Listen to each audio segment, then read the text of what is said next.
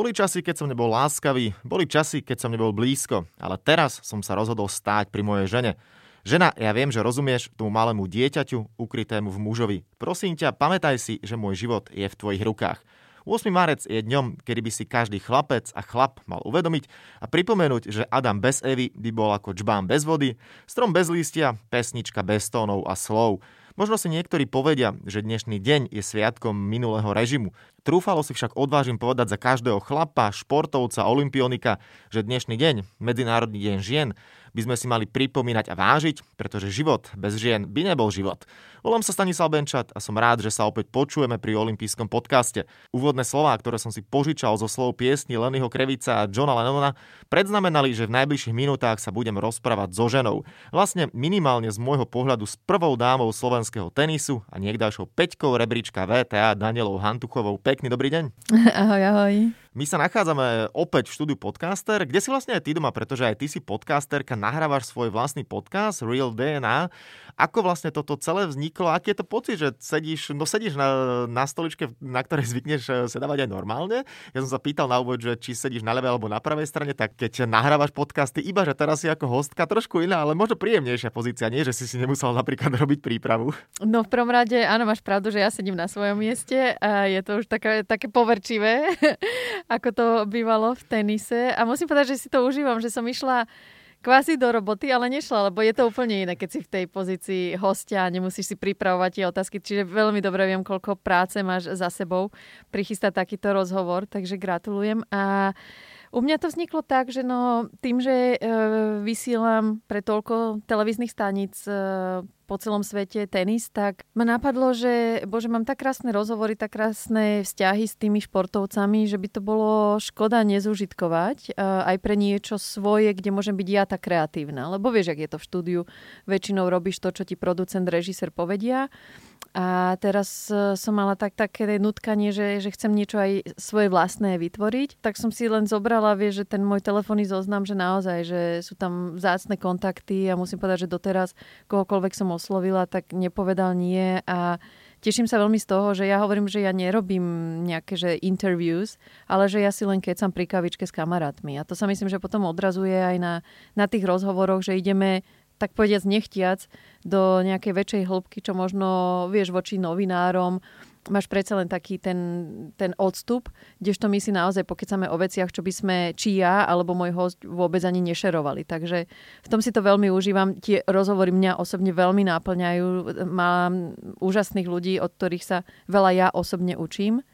A to mi je vždycky takouto tým zadozučinením, že tak keď mňa to tak naplnilo ten rozhovor, tak dúfam, že aj ten posluchač si z toho niečo pekné tiež vie odniesť. Aj na Slovensku sa v poslednom období roztrhol vrece s podcastami, a ktoré sú nielen tvorené nami novinármi, ale aj osobnosťami zo sveta športu. Spomeniem Borisa Brambora, u ktorých si bola aj ty ako hostka. Aké to je, keď sa aj ty niekomu ozveš, keď e, robíš podcasty, že je to asi úplne iná emocia od toho partnera do debaty, že keď vie, že sa rozpráva s bývalou športovkyňou, bývalou tenistkou. Viete možno podať niečo aj zo zákulisia, viete podať niečo zo svojho osobného života alebo možno tým, že veľakrát skutočne vieš neuveriteľne veľa o tých uh, daných uh, kamošoch a kolegoch, tak ti povedia, že vieš čo, Dani, radšej toto sa ma nespýtaj, či s takým si sa vôbec nestretla? Mm, presne tak, je to úplne uvoľnené. Nikdy sa mi nestalo, že by mi povedali, že tak o tomto hovoríme, o tomto nie, pretože je tam tá dôvera a to isté mám taký prístup ja, keď idem k nejakým, ako by som to nazvala, kolegom, športovcom, že viem, že navzájom je tam taký ten rešpekt, že cítime, kde sú tie mantinely, že áno, máme z toho brutálnu srandu a rozoberáme veci hlboké, ale vieme odkiaľ pokiaľ že to možno niekedy tí novinári prešvihnú, že ne, necítia to také naše športové, vie, že pýtať sa na emócie, keď si práve prehral zápas, no akože no nás by to ani nenapadlo, vždy sa na tom smejeme, že asi otázka, ktorú v živote sa nespýtam, je práve toto. V mojom podcaste. Samozrejme, keď pracujem pre televíziu, tak som tam ako už, už teda v tej pozícii novinára, čiže musím sa aj na tom dvorci niekedy spýtať veci, čo teda ja osobne by som sa nepýtala, ale to je to, že tá dôvera, že proste vie, že keď, e, keď si ideme pokecať, tak e, vieme, kde sú tie medze a za ktoré už nie ísť. Keď som si robil prípravu na naše rozprávanie, tak som si pozrel, s kým každým si robila podcast a to je skutočne menoslov hviezd. Zaujal ma a pustil som si aj rozhovor s Andy Marim.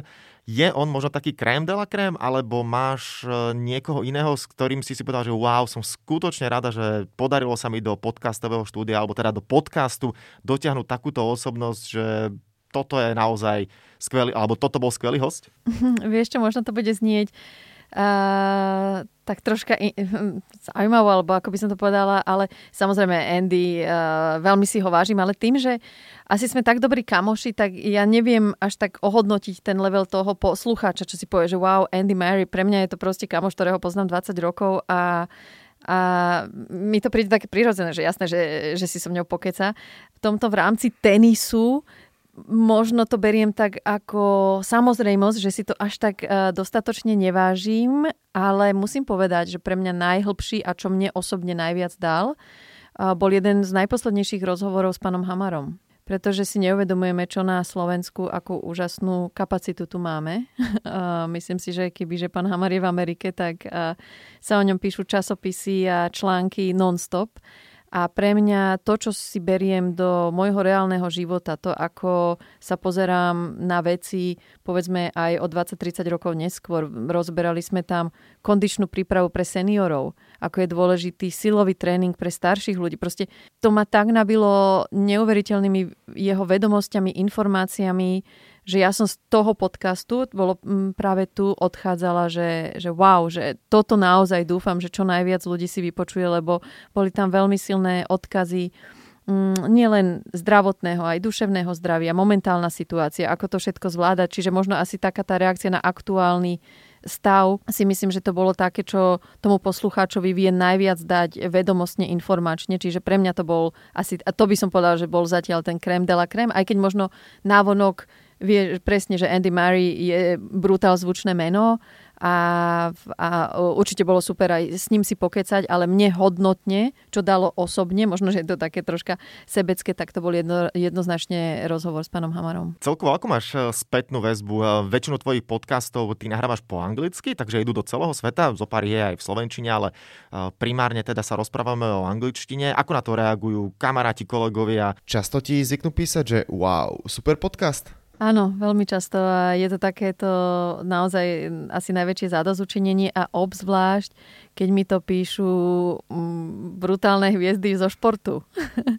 Vieš, že mi len niekto tak randomly um, napíše naozaj, či už sú to bývalé hviezdy e, z Ameriky, z rôznych krajín. Ja, že wow, že vieš, to si tak potom povieš, že, oh, že oni počúvali môj podcast, čiže, čiže asi, asi to tak najviac e, poteší. Ale naspäť ešte by som povedala k tým teda roz, rozhovorom zo sveta športu, tenisu. Je to asi vec, ktorú si vážim vôbec zo všetkého najviac, že si odnášam z tej kariéry. A že naozaj do dnešného dňa kohokoľvek som oslovila, tak uh, povedali, áno, jasné, Dani, um, kedykoľvek pre teba uh, tie vzťahy, ktoré som si tam utvorila. Že ja som sa vždy držala takého hesla, že byť ku všetkým milá, úprimná a to myslím, že teraz sa mi najviac odráža, že že naozaj cítim, že keď, keď sa to dá, tak eh, vždy mi vyhovejú v eh, ústrety. Neviem, ako máš veľký telefónny zoznam, ale predpokladám, že je v ňom eh, skutočne ešte ukrytých množstvo zaujímavých mien a ľudí, ktorých by si chcela dostať do svojho podcastu. Kto je ale taký, že číslo jedna, s kým by si najradšej nahrala podcast? Um, tak asi Roger. Uh, s tým, že samozrejme u neho je to troška zložitejšie v tom, že on keby, že povie mne áno,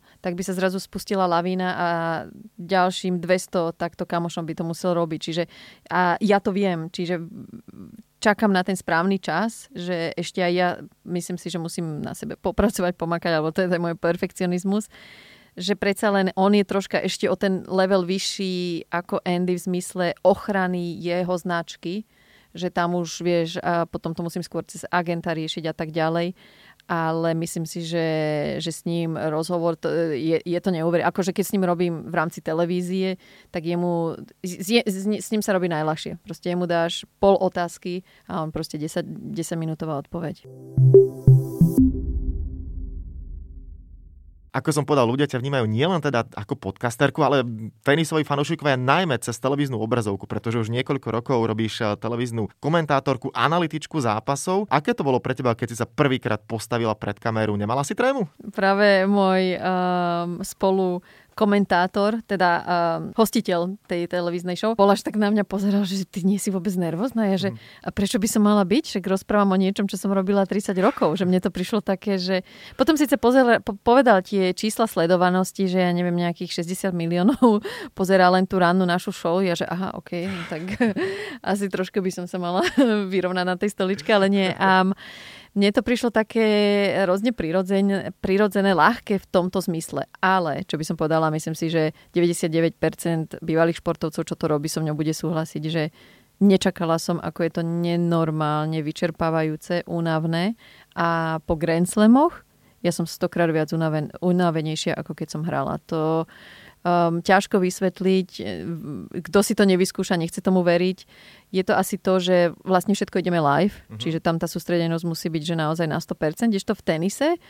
Áno, hrala som ten zápas live, ale keď som nebola sústredená, alebo mi hlava odletela, okrem mňa, možno trénera, si to nikto nevšimol. Kdežto túto, kebyže náhodou, že, že sa nesústredím, tak eh, hneď by to bolo cítiť, poznať, producent by hneď vedel. Čiže tie, tie tlaky sú tam väčšie, eh, dni sú nenormálne dlhé, niekedy fičíme 13-14 hodín. Um, a tak musím povedať, že sa mi to preklopí do tej angličtiny, že po dvoch týždňoch vlastne sa potom musím um, opäť dávať naspäť, naspäť do Slovenčiny. Takže je to, je to v niečom, by som povedal, oveľa náročnejšie ako ten samotný aktívny šport. Mimochodom, keď aj robíš rozhovory takto so športovcami, asi je to, a tie analýzy, asi je to uh, cítiť, že oni vnímajú, že ty si bývalá tenistka, poznáte sa a vieš dostať z toho hráča aj tú emóciu, predsa len keď niekto má za sebou náročný trojsetový zápas, to keď sa teda rozprávaš napríklad so ženou, alebo po veľmi vyčerpávajúcom 5 tak je to iné, keď e, ty veľmi dobre vieš, čo ten človek, hráč, tenista prežíva, vieš sa vcítiť do jeho kože a on na druhej strane vidí teba ako bývalú hráčku, že asi ten rozhovor má trošku aj takú tú ľudskú stránku odľahčenú a samozrejme aj ten profesionalizmus tam nemôže chýbať. Jasné, je to úplne, ako si povedal, také uvoľnenejšie. Ja osobne, keď keď som hrala, tak vždy som sa potešila, keď vieš, už vidíš, že kto ťa ide spovedať na dvorci hlavne, že je to niekto bývalý hráč, tak si povieš, OK, vedia, čo sa budú pýtať, že to nebude presne, ako sa cítite. A, takže a v tomto je to fajn, že je tam ten taký vzájomný rešpekt. A, ja osobne som mala veľmi rada, keď moje zápasy John McEnroe komentoval, lebo on je, on je taký neuveriteľne úprimný aj v dobrom, aj zlom. Čiže keď hráš zle, tak vieš, že to už tak si niekedy na dvorci prebie, prebiehaš hlavou, že OK, čo asi teraz hovorí na to. Ale zase, keď hráš dobre, tak, eh, tak vie pochváliť, ale ja som si rada púšťala tie zápasy, lebo sa veľa vecí o sebe dozvieš o svojej hre, že je to taký kvázi coaching. A to si myslím, že by malo veľa hráčov robiť, že my, čo tam dávame teraz, ako tí experti, tak vieš, sa na to pozeráme tak troška z trenerského hľadiska. Čiže ja som si veľakrát, mala som tak e, svojich obľúbených, ktorí som vedela, že úprimne povedia, čo sa deje.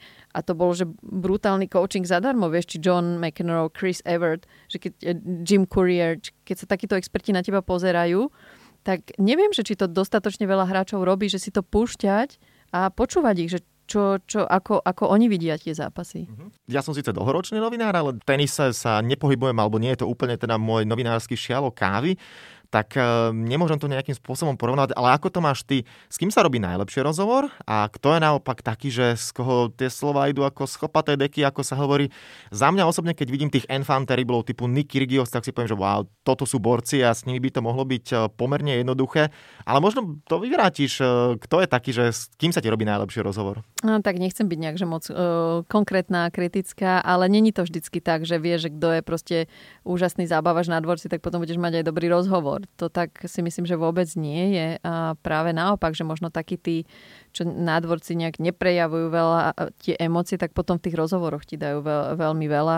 Ja, ako som spomínala, pre mňa čo tak vždycky najhlbšie ide naozaj, že ho, že ho v tom rozhovore si myslím, že je dôležité, že ho cítiš, že nemá nejaké natrénované frázy, to tam teraz uh, odhovorí a ide ďalej, tak uh, jednoznačne Roger, že naozaj on sa na to každou odpovedou brutálne zamýšľa a uh, ja by som povedala, že tá trojka, že ešte aj v tomto sú oni odlišní. Roger, Rafa, Novak, že proste mega inteligentní hráči, čo samozrejme vidno na dvorci, ale aj potom v rámci rozhovorov to je, že úplne iný level v porovnaní Nikirios a tam vidí, že proste to je také, ako hrá, že proste tam, tam není veľa premýšľania. To isté potom aj z tých úst ide niekedy a zbytočne si myslím, že tým robí tlaky na seba, tými vyhláseniami, čo povie niekedy veľmi také bez rešpektu voči hlavne tým, tým trom chalanom.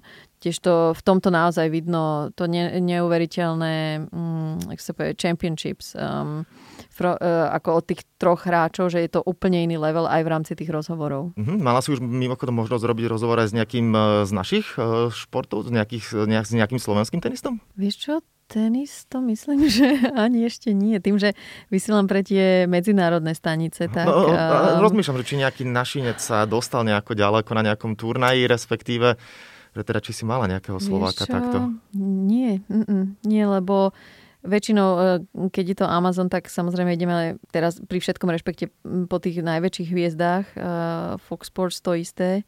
A, takže nie, no dúfam, že nejaký bude mega výsledok, aby som mala túto, túto príležitosť. A, Filipa Poláška som párkrát štvorhe komentovala aj mm-hmm. počas majstrovstiev vlastne v Londýne, takže to bolo super a dúfajme, že tých príležitostí bude viacej. No. Keď spomínaš Filipa, môžeme premostiť na jeho obrovský úspech. Vyhral Australian Open štvorhru. Za iného okolností, ty by si vlastne bola tam, že? Áno, Austráliu robíme vždycky odtiaľ a bolo to vlastne po, prvýkrát po 22 rokoch, že som nešla do Austrálie mm. a musím povedať, že toto bol, že Uh, ako sa hovorí, dream job. Že som mohla byť doma v Bratislave, reálne spať vo vlastnej posteli a robiť robotu, ktorú by som robila tam. Takže to ďačím technológii a všetkému tomuto, že že naozaj som, že som mohla teda odviesť 100% prácu. Bolo jediné, čo troška vtipné a aj náročné, že som musela byť úplne prešaltovaná na austrálsky čas. Čiže ja keď vlastne skončila Austrália, tak som mala pocit, že sa dostávam z jetlagu, lebo vlastne sme začali vysielať vždycky o nejakej druhej ráno.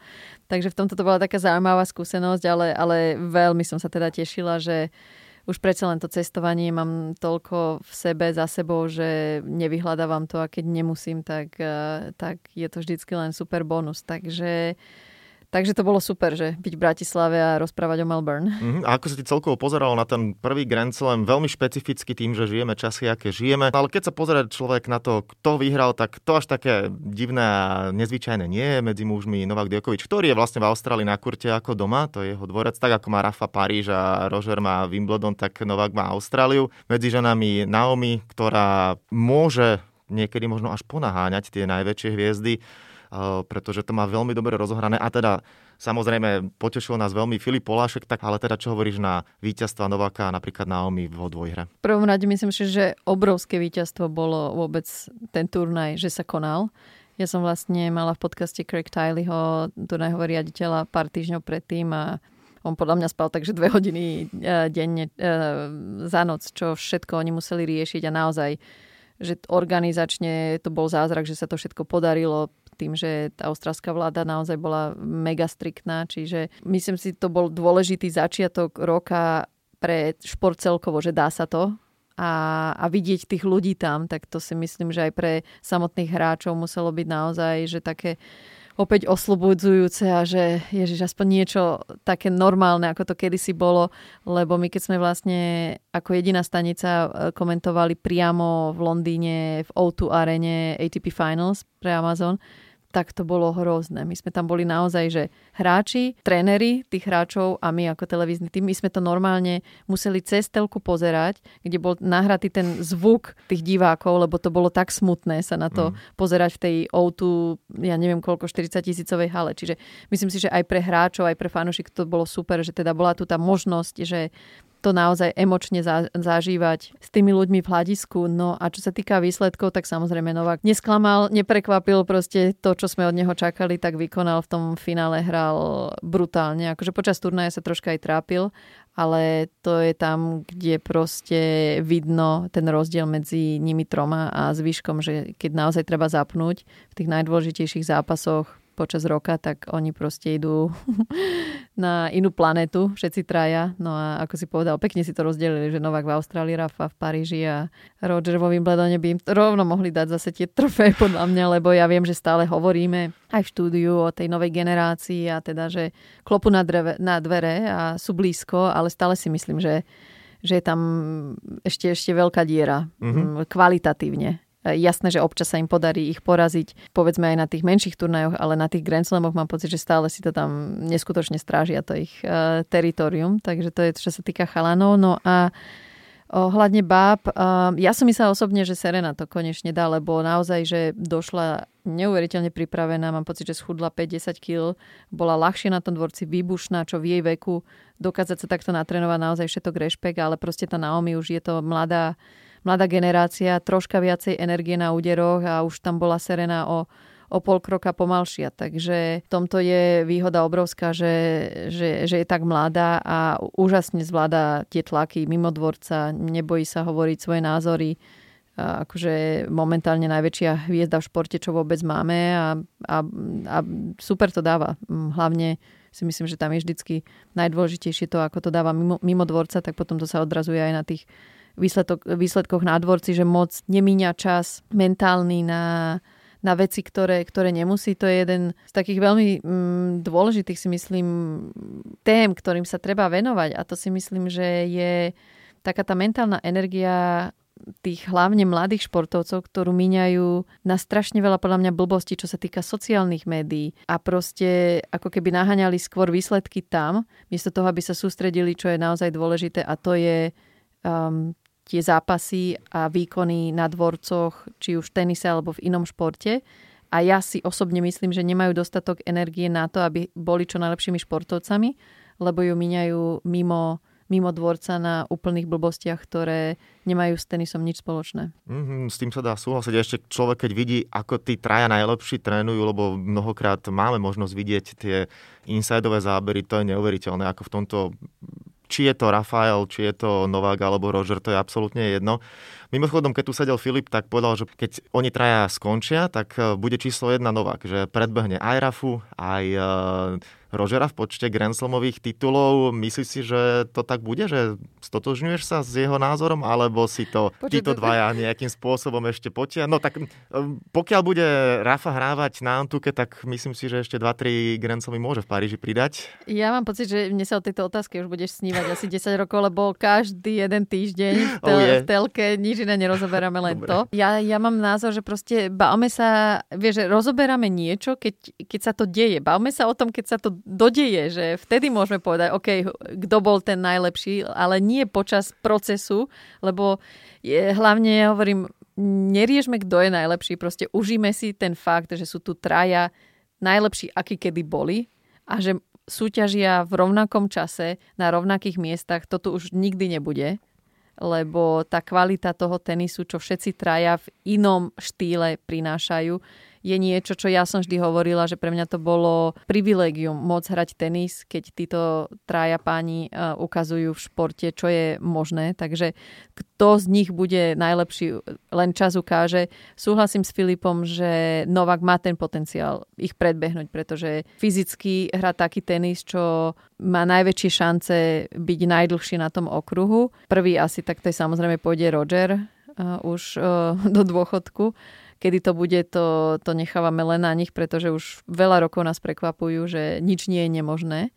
A takže však, e, keď si povieme, ešte, ešte ja keď som hrala, tak už ich odpisovali, že no, už by mali aj skončiť a teraz vidíme, aké výsledky stále, stále dávajú. Takže to sú všetko len podľa mňa zbytočné rozhovory a len oni traja vedia, dokedy budú a ako a potom, potom sa pozrime na to, čo dosiahli a môžeme sa baviť o tom, kto bol, kto bol najlepší, ale bavíme sa podľa môjho názoru o troch vôbec najlepších hráčoch, akých sme kedy mali v tenisovej histórii. Áno, tá ich dlhovekosť to je niečo neuveriteľné, špeciálne teda pri Rožerovi, ktorý za chvíľku bude mať 40 Rafa je prostredný v tom veku a Novák do úvodzovek najmladší, ale všetci traja, no tak ako sme dal, Rožer ide k 40 teda výrazne po 30 Tá dlhoveko športe, ale celkovo v dnešnej dobe je vidno, že keď je naozaj niekto dobrý, respektíve najlepší GOAT jednoznačne, tak eh, či už je to Tom Brady v NFL, ktorý má 44, Zdeno Chára v NHL, Cristiano Ronaldo takisto, Zlatan Ibrahimovič budú mať títo páni 40 rokov a stále sú na top úžasnom leveli a v každom športe vlastne si teraz prakticky môžeme povedať, že super, že žijeme v ich ére, ale už si to trochu naznačila pri tom tenise, že Nedá sa to už spomínalo, ja si pamätám, veď keď e, mali nejaké zranenia, keď Rafa, ten, ten bol dolámaný už do úvodzoviek x až sa dal dokopy. Roger nebol na tom, až nemal toľko komplikácií, ale má rodinu, už, on by už dávno mohol niekde na Bahamách iba sedieť a pozorovať a uh, deti jeho deti budú zabezpečené a nemusí nič robiť. Ale jednoducho stále to títo borci majú v sebe, robia. To asi musí z toho človeka ísť a vyžarovať uh, celkovo ten spirit pre ten šport, že stále ma to baví a stále oni majú to, asi to cítia, že keď naozaj príde ten deň, že už na to asi nemám, tak sa nebudú asi trápiť. Nemyslím si, že títo páni budú chcieť eh, zostať na dvorcoch, keď, aby boli nejakí 150 v rebríčku, lebo je to naozaj neuveriteľné, že oni sú stále na úrovni top 10 aj v tom ich veku a proste na každý Grand Slam, keď idú, tak sú vždy medzi hlavnými favoritmi. A ja som sa na túto otázku pýtala aj Iva Lubičiča v podcaste, že čo robí ináč, ako, ako sme povedzme hovor, uh, robili my. A on, že je to len o tom mentálnom nastavení, že si povedal, a prečo nie? Hmm. Stále som v trojke najlepších, stále ma to baví, rodina so mňou chodí, robím niečo, myslím si, že to sa asi všetci zhodneme, najväčšie privilegium v živote je robiť, čo nás baví. A ešte keď je v tom najlepší na svete, tak si povie, že a, a zdravý. Myslím si, že už v dnešnej dobe s tým počtom informácií, ktoré máme, čo sa týka recovery, um, nutrition, um, príprava, kondičná, technická, mentálna, tak proste už, už, už sú schopní ísť naozaj do takej dlhovekosti, o ktorej sa možno pred 20 rokmi tým športovcem len snívalo, ale hlavne je to o tom mentálnom nastavení. My sme to zrovna s Ivom riešili, lebo obaja sme skončili, keď sme mali 34. A tam bol možno aj taký troška blok v našom prípade, že ja tiež mám pocit, že som kľudne mohla hrať ešte dlhšie, ale bolo to také, že a to už sa nemá. Že Ježiš, ako ona už je stará. Vieš, že, mm. A ja tiež presne, keď už hral niekto a mal nad 30, že bože môj, že to, to už by mohli robiť aj niečo iné. Že, že máš, ma, boli tam také tie mentálne bloky, že a tak to už sa asi nepatrí. Ale náspäť k tomu, že, jak si povedal, že mohol by byť na Bahamách a nič nerobiť. Ale to je to isté, aj keď skončíš, čo, čo robím rozhovory s kýmkoľvek bývalým športovcom, to ti proste nedá. A čo teraz? Áno, to sa nedá, keď od 5 rokov máš takú disciplínu a takú pracovitosť, že proste akýkoľvek šport to je, dávaš tomu 24 hodín, 7 dní v týždni a teraz čo prepnúť na to, že vyložené nohy na Bahamach? Hmm. No proste nie, my už sme tak nastavení, že do konca života budeme niečo robiť, možno nie samozrejme 11 mesiacov v roku, ako je to v tenise, ale že mať nejakú tú náplň, ale to nie len športovci, to si myslím, že je dôležité pre každého jedného, že staneš a máš dôvod, prečo, prečo byť lepším, nielen ako športovec, ale ako osoba, ako sa rozvíjať, či už pracovne, duchovne, fyzicky, to je jedno, ale proste tá energia tam stále musí byť vpred, lebo keď sa zastavíme, tak čo potom? Čo, čo akože s tými vyloženými nohami na Bahamách? Áno, no. A mimochodom, keď aj spomíname týchto troch borcov, ale aj iných, eh, s ktorými si sa stretávala na okruhu, keď si aj ty žila ešte éru pred koronou a dalo sa chodiť. A keď boli nejaké tie poturnové lounge alebo niečo, kto z týchto pánov je najviac uvoľnený, aj teda taký, že ne, nehovorím, že potrebuje vypiť nejaké drinky, to ma nezaujíma, to nechcem vedieť, ale skôr taký naozaj, že uh, keď si s nimi sadneš, príde najväčší vtipkár, najväčší pohodiak, dokáže zabaviť okolo seba 20 ľudí a jednoducho ide z neho taká tá aj showmanská stránka, čo my bežní smrteľníci nemáme šancu vidieť, lebo na kurte je síce jedna vec, po zápasový rozhovor je druhá vec, ale predsa len uh, už keď je človek v takej nejakej dobrej nálade v nejakej reštaurácii, tak tam sa my nedostaneme. A, ťažko povedať, ako tak samozrejme Novák tým, že má tú srbskú mentalitu, tak naozaj keď sa odviaže, tak to je, že, že e, riadna stranda s ním.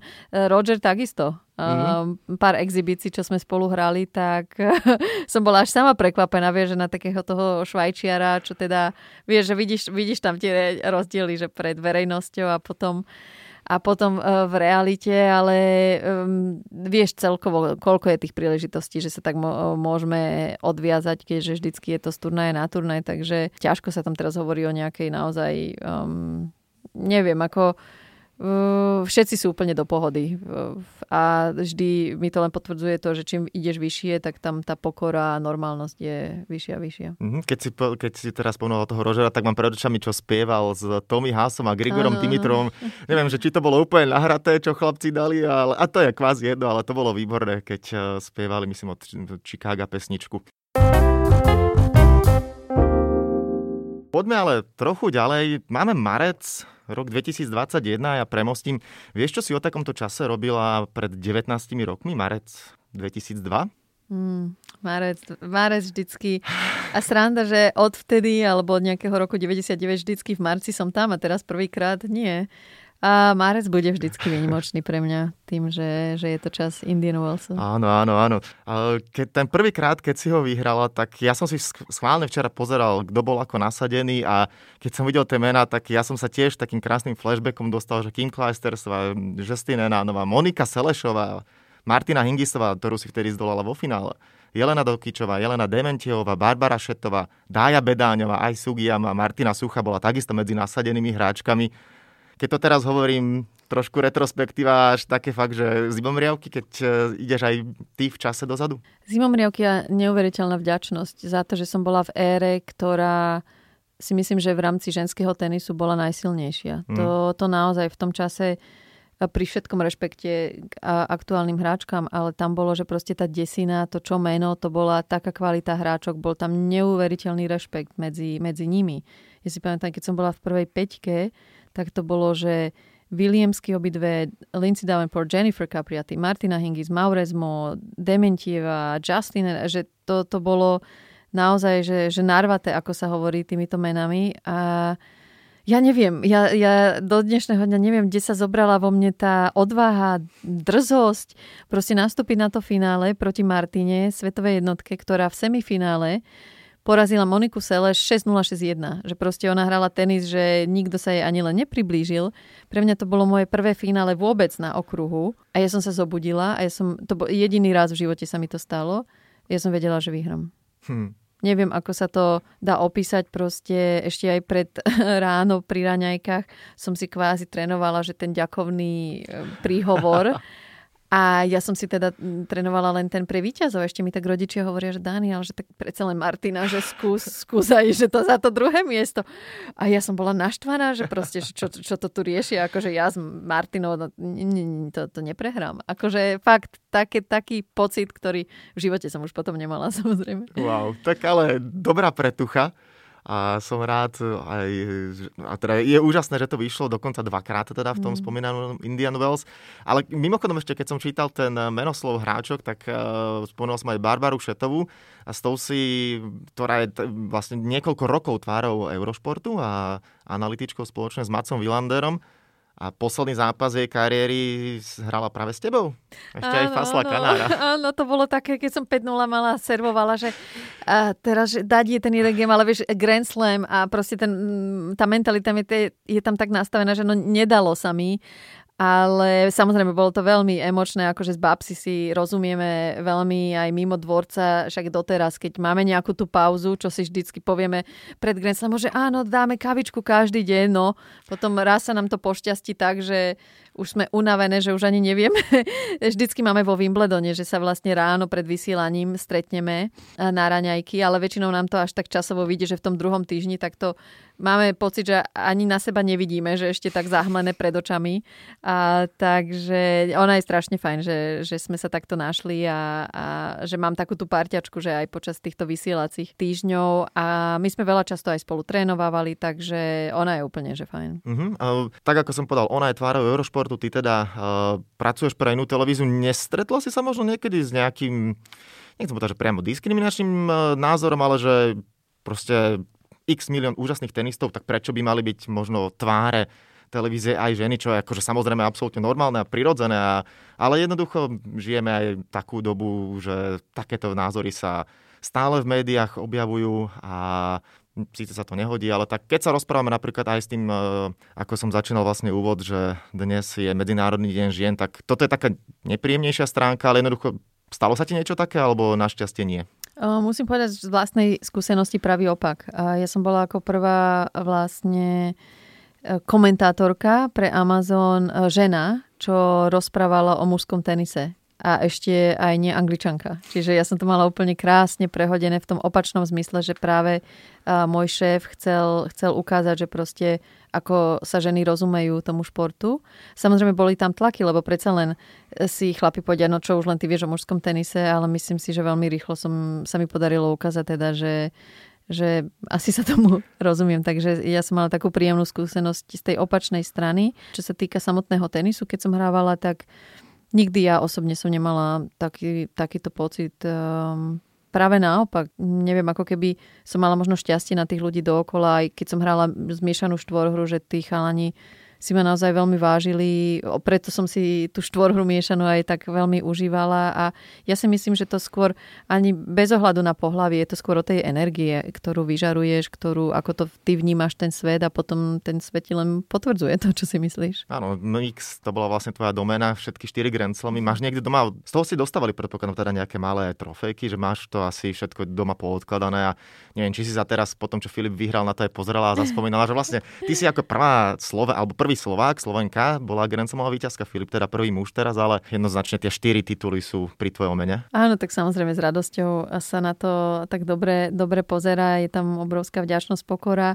A je, je to vtipné v tom, že tie Grand Slamové trofeje sú vlastne najmenšie, tým, že dostávaš tú repliku. Okrem US Open, samozrejme, Američania potrebujú byť najväčší, tak tie vlastne dajú to, čo dostávaš na dvorci, mm-hmm. tú trofej, tak v tej reálnej veľkosti ti príde aj potom domov, ale čo sa týka Wimbledonu a zvyšku, zvyšku Grand Slamov, tak je to vždycky v tej, v tej menšej verzii. Um, aj keď, počkaj, teraz sa zamýšľam, že na štvorhre finále Roland Garros tam sme dostali originál Sranda, že tam sme dostali originál, to, čo nám dali na dvorci. Niekedy je to tak, že dostaneš to, čo vidia ľudia s tými oficiálnymi fotkami a niekedy Indian Wells tiež je originál. Že neviem, podľa čoho to podľa čoho je to nastavené. Tak... Mm-hmm. Máme zatiaľ super rozporanie, ale predsa na malú chvíľočku ešte odbehnem, nazvime to k tej vážnejšej téme. Slovenský olimpijský a športový výbor v spolupráci s komisiou SOŠV pre ženy a šport a komisiou športovcov spustil iniciatívu Šport v bezpečí, ktoré cieľom je pomocou anonimného dotazníka zistiť, či sa v slovenskom športe nedeje niečo, čo by sa jednoducho nemalo, či už nejaké obťažovanie, zneužívanie, lebo až 28% elitných slovenských športovcov v eh, tomto prieskume priznalo, že počas kariéry sa s niečím stretli. Ty si teda naznačila, že v, našťastie v tvojom prípade nič také sa nedelo, ale celkovo napríklad možno z toho športového tenisového prostredia sú baby na to dostatočne otvorené, že sa o tomto hovorí, alebo je to tabu, alebo jednoducho tým, že ten aj rok je tak náročný, že mnohokrát sa o tom niečo zašuška, ale není na to ani až taký priestor. Vieš čo, skôr by som povedala, že je to tým v tenise a preto možno neviem nejak povedať niečo k tomu viacej, lebo um, je to tak individuálny šport, že každý je v tej svojej kvázi bublinke s tým mm-hmm. svojim tímom a nejak sa nerieši, čo sa deje dookola. Že naozaj prídeš na, na tie dvorce, otrenuješ si, odohráš zápas, robíš média, vystrečuješ sa kondička a ideš domov a čo sa deje dookola, nejak, nejak moc nevnímáš. Ja jediné, čo zo začiatku, keď som začala hrať, bolo skôr to, ako, ale to bolo, že rodič a hráč. Že niektorí tí rodičia však vieme, či už to bola Jelena Dokič alebo takto, že predsa mali tých rodičov takých, bohužiaľ, asi agresívnejších a ktorí to nezvládali, či už tie tlaky alebo tú slavu. Takže tam bolo niekedy vidno, že to není zrovna najlepšie nastavené, ale to je jediné, čo ja môžem z osobnej skúsenosti povedať, že, že by som nejak videla, že nejaké, ale to nie, to je, no je to diskriminácia, ale skôr rodič, rodič hráč, tak to niečo iné, ne, ne, nemôžem k tomu nič povedať, lebo neviem, nič sa také v mojom okolí, chvála Bohu, nedialo. OK, tak prejdeme na tú opäť príjemnejšiu vec. Modožo si trávila poväčšine teda v Amerike, v Indian Wells. Keď sú tieto turnaje, vždy organizátori nejakým spôsobom si to vedia? Alebo teda vám dávali nejakú kytičku niečo? Alebo ako sa to v Amerike oslavuje do úvodzovek? A vieš čo, tam bolo veľmi milé, že vždycky každej bábe dali ružičku. Mm-hmm. Uh, vidíš, to je, mi pripomína, že musím povedať Tomimu Hasovi, riaditeľovi, nech teda to nejak upgrade, hej, tým, že však má Larryho Ellisona za sebou, že teda nech, nech to má klas. Um, takže takto sme to tam vnímali, ale vieš, je to opäť takéto turnajové, že jej uvedomíš si, jej to je síce pekné, možno aj v reštaurácii na večeru, keď sme išli, tak, tak čašníci nám niečo doniesli ale už vieš, zase tá hlava je, že OK, ďalší zápas, mm, čo ako najlepšie sa na to pripraviť. No, počkaj, ale upgrade ružička je super, či máš rada iné kvety, alebo nie, možno nie, niečo ružička, iné? ružička je super, ale že možno, ja neviem, tak na to, že Indian Wells je predsa len jeden z tých najbohatších turnajov a naozaj, že si môžu doveriť čokoľvek, tak neviem, čo ma teraz napadne. No určite ma niečo napadne, že dám ako návrh tým, že vlastne Larry Ellison ako majiteľ turnaja, on je veľmi zameraný na kvetinky, proste pred dvoma rokmi to bolo, že hlavný cieľ turnaje, že čo najkrajšie kvety, kvety, aby mal turnaj, tak sme si s Tomiho robili srandu, že sa z neho strál záhradník miesto turnajového riaditeľa. Ale ja môžem v tomto momente veľmi pekným spôsobom premostiť, že mohli by dávať parfémy a napríklad parfém Danieli Hantuchovej, lebo to som sa dozvedel, že budeš, alebo že máš vlastný, vlastnú značku, vlastný parfém. Ako toto sa prosím pekne zomlelo? No práve dneska 8.3. vychádza na trh, čo nesmierne sa z toho teším, pretože ako sme sa bavili o tých kvetinkách, ja mám pocit, že som bola v minulom živote nejaký kvet, pretože ja naozaj vnímam život hlavne cez tú emóciu vôni. Či už je to, nejdeme ďaleko, vôňa, keď som vyhrala Indian Wells, presne viem, aký parfém, akú voňavku som mala počas toho turnaja, akú som mala, keď som išla na večeru v, v deň víťazstva, ako, ako voňala moja prvá raketa, um, ako vonia Rím, ako vonia Toskánsko, Tatry. Že ja naozaj pre mňa najsilnejší pocit je, emocia je teda cez, cez tú vôňu. No a toto celé vzniklo úplne tak, že je to naozaj krásnym potvrdením toho, že majme oči a srdce otvorené a nikdy nevieme, čo k nám život prinesie.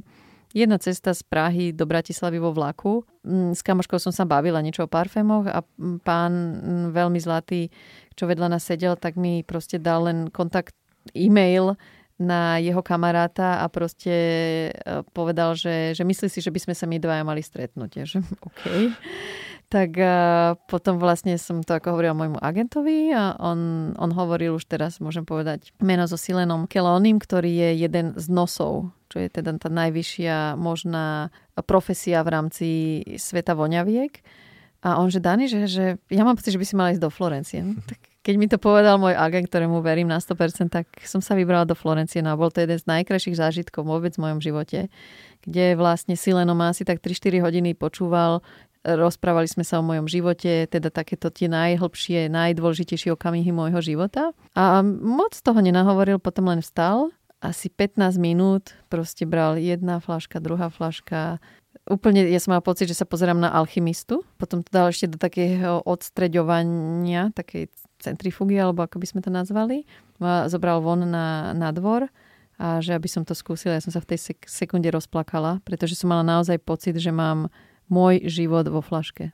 To bol tak silný okamih, že ja som na neho pozerala, že, že, že to, kto je toto. Wow. A naozaj, že ešte teraz zimom riavky. No a sme si povedali, OK, a ja som tam naozaj išla s tým, že spravím neparfém, ale to je tak, čo si silné, um, že sme nejak začali teda riešiť, že OK, že ako toto môžeme podať ľuďom. No a dnes sa tu pozeráme na reálnu, reálnu DNA značku parfému. Takže je to, je to naozaj neuveriteľné, ako niekedy tí hore to vedia zariadiť. Wow, tak toto je super, aj tá informácia, jak si to opisovala, mm. aj to, teda, že aký, ešte idem od toho úvodu, že aký máš nos. A toto mi nedá neopýtať sa, keď si chodila po turnajoch, a videl som také video, myslím si, že aj Dominika Cibulková ho nahrávala, ale viacero športovcov, viacero tenistov, že im dávali ovoňať loptičky, že každá loptička z veľkého Grand Slamu má svojskú vôňu. Vy máte ten rituál, že pred podaním mnohokrát loptičku si dá hrať k nosu a teda niekto možno áno, niekto nie, ale cítila si tam veľké rozdiely? Je, je iná vôňa na US Open, nie, na Wimbledone, alebo to je... O, sa to, ja som nikdy ne, neskúšala. Je samozrejme iná vôňa nových lopt mm-hmm. s tými starými. Mne skôr, čo sme teda namýšľali do toho je tá vôňa tej um, starej rakety uh, od mojej starej mamy a lôpt, ktoré mala v šatni vtedy, keď som ešte na Matadorke v Petržalke vyrastala, tak to bola taká nenormálne silná špecifická vôňa a preto aj tá samotná esencia toho parfému je taká troška hĺbšia, vníma, vnímavejšia, lebo tam vlastne skombinoval, skombinoval jasmine aj s troška drevom, aby, aby to nabralo taký troška silnejší otieň. Uh-huh. Pre mňa je vždy úžasné, keď si čítam o nejakých parfémoch a vidím, že čo tam je, čo by som tam mal cítiť a snažím sa mnohokrát zatvoriť oči a predstaviť si asi, mm. akým spôsobom to vzniká. A teda keď si bola aj pri tomto, fakt, jak si povedala, že až alchymia, že to musel byť zážitok vidieť, to by som si aj raz niekedy dal, že by som išiel k Gaultierovi mm. alebo niekam, aby som videl, ako moja obľúbená voňavka vzniká, lebo to hovorím, nestačí ten popisok si prečítať a som z toho stratený. Vieš čo, je to naozaj veľmi, veľmi silná emócia a on samotný si Leno je taký, že on naozaj ide a on si reálne sám natrhá tie najdrahšie rúže na svete v Maroku niekde, neviem, na nejakej hore, kde to slnko ináč svieti, akože že on o tom nerozpráva len, ale on je reálne ten, čo tomu zasvedcuje celý život, aj to, ako spirituálne žije, lebo samozrejme a v tej fláške nie je len môj život, ale aj jeho a že to, keď sa stretne v takej nejakej harmonii, tak vznikne z toho naozaj niečo, niečo veľmi silné. Ja som mu kládla veľký dôraz na to, že tým, že som to nazvala DNA, tak ako keď robím podcasty, proste um, je to o tom, že, že som to naozaj ja v tom dobrom, ale aj v tom ťažkom, že proste chcem, aby tam zachytil aj ten pot, tú drinu, um, tie slzy, tú samotu na hoteloch, tú, proste všetko, čo ten tenis mi priniesol aj z tej ťažkej stránky a samozrejme aj ten červený koberec a fotenia a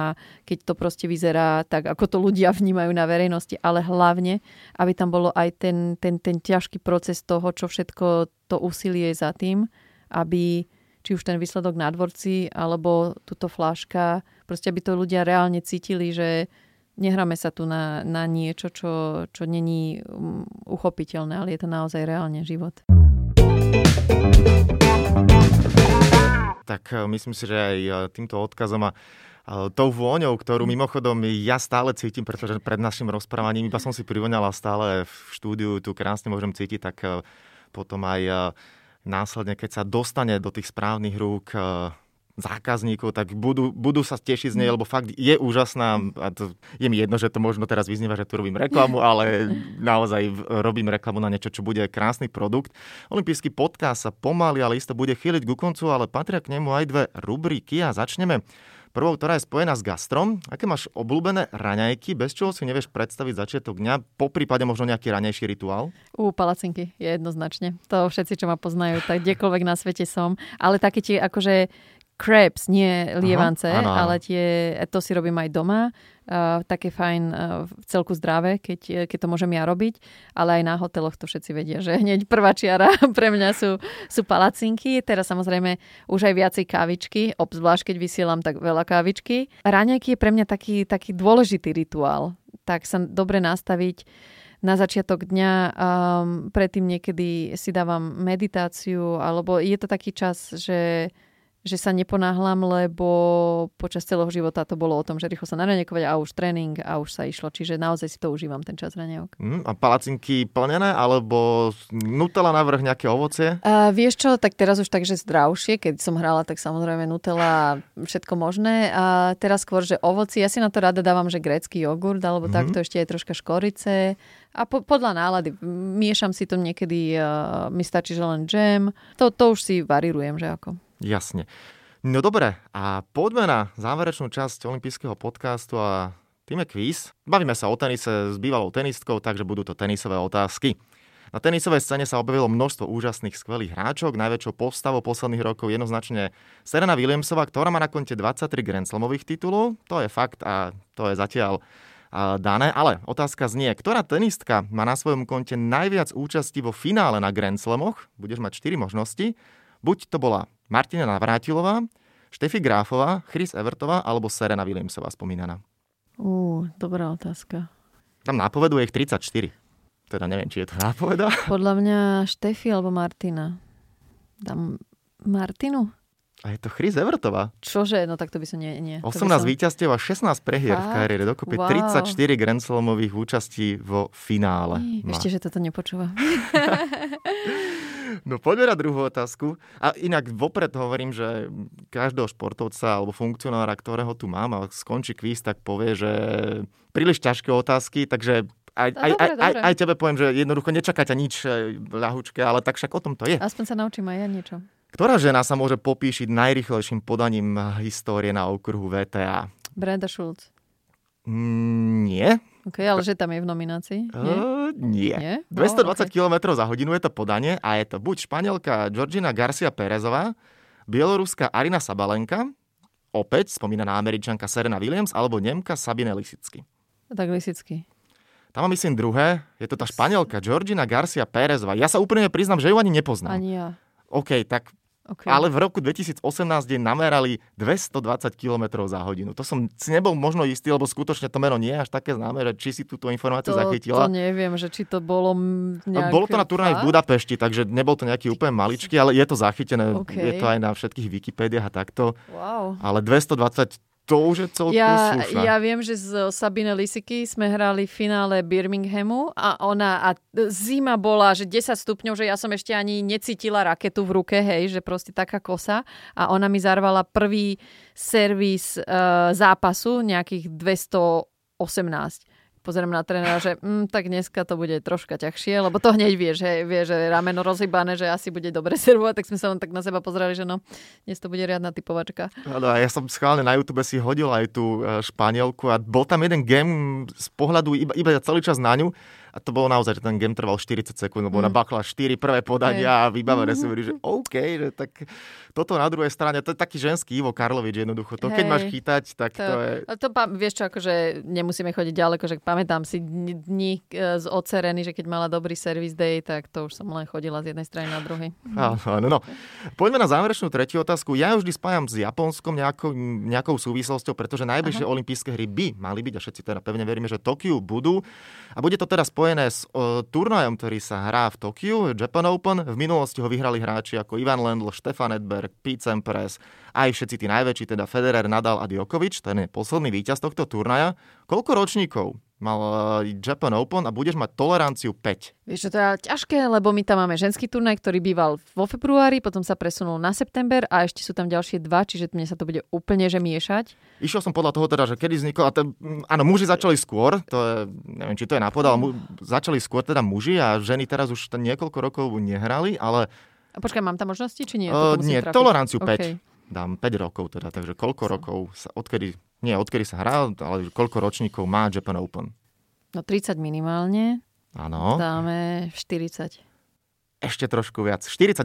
Oh, wow, OK, tak sú skoro 50. Mm, tak, pekné. To pevne je... verím, že tu 50 tento turnaj oslaví. V posledný rok sa samozrejme žiaľ nehral, pretože koronavírová pandémia zrušila aj tento turnaj a No, pevne verím, že už nič veľké sa v športe rušiť nebude a hlavne teda aj spomínané olympijské hry si užijeme a budeme si môcť užívať čo najviac Grand Slamových turnajov a fanúšikovia tenisu po celom svete nech si tie Grand Slamy užívajú aj s Danielou Hantuchovou, mm. ktorá bola ďalšou hostkou olympijského podcastu. Daniela, veľmi pekne ďakujem za úžasné rozprávanie a prajem ešte všetko dobré a nechaj tá kariéra po kariére v televízii nech ide tak, ako má, či už teda pri komentovaní, respektíve pri vlastnom podcaste.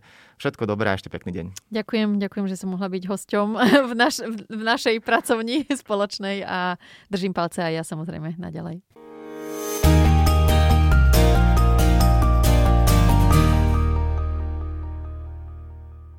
Tak, a to je na tentokrát všetko. Dúfam, že sa vám náš podcast páčil. Prihláste sa na jeho odoberanie vo svojej podcastovej mobilnej aplikácii na platformách Google Podcasty, Apple Podcasty a Spotify. Podcast môžete podporiť tým, že ho odporúčite niekomu z okolia alebo náš podcast ohodnotíte na Apple Podcastoch, veľmi nám to pomôže.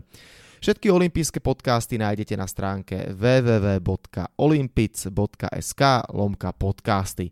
Svoje postrehy, názory na aktuálny podcast mi pokojne napíšte na môj mail stanobencat.gmail.com Rovnako tak mi môžete napísať tipy, s kým alebo na akú tému by ste chceli počuť podcast v budúcnosti. Volám sa Stanislav Benčat a budem sa tešiť na vás pri ďalšom dieli. Tak teda zatiaľ sa majte a všetko dobré. Olympijský podcast vám prinášajú exkluzívny partner spoločnosť Typos, generálni partneri 4F a Toyota a hlavní partneri Bila, SPP a Matador.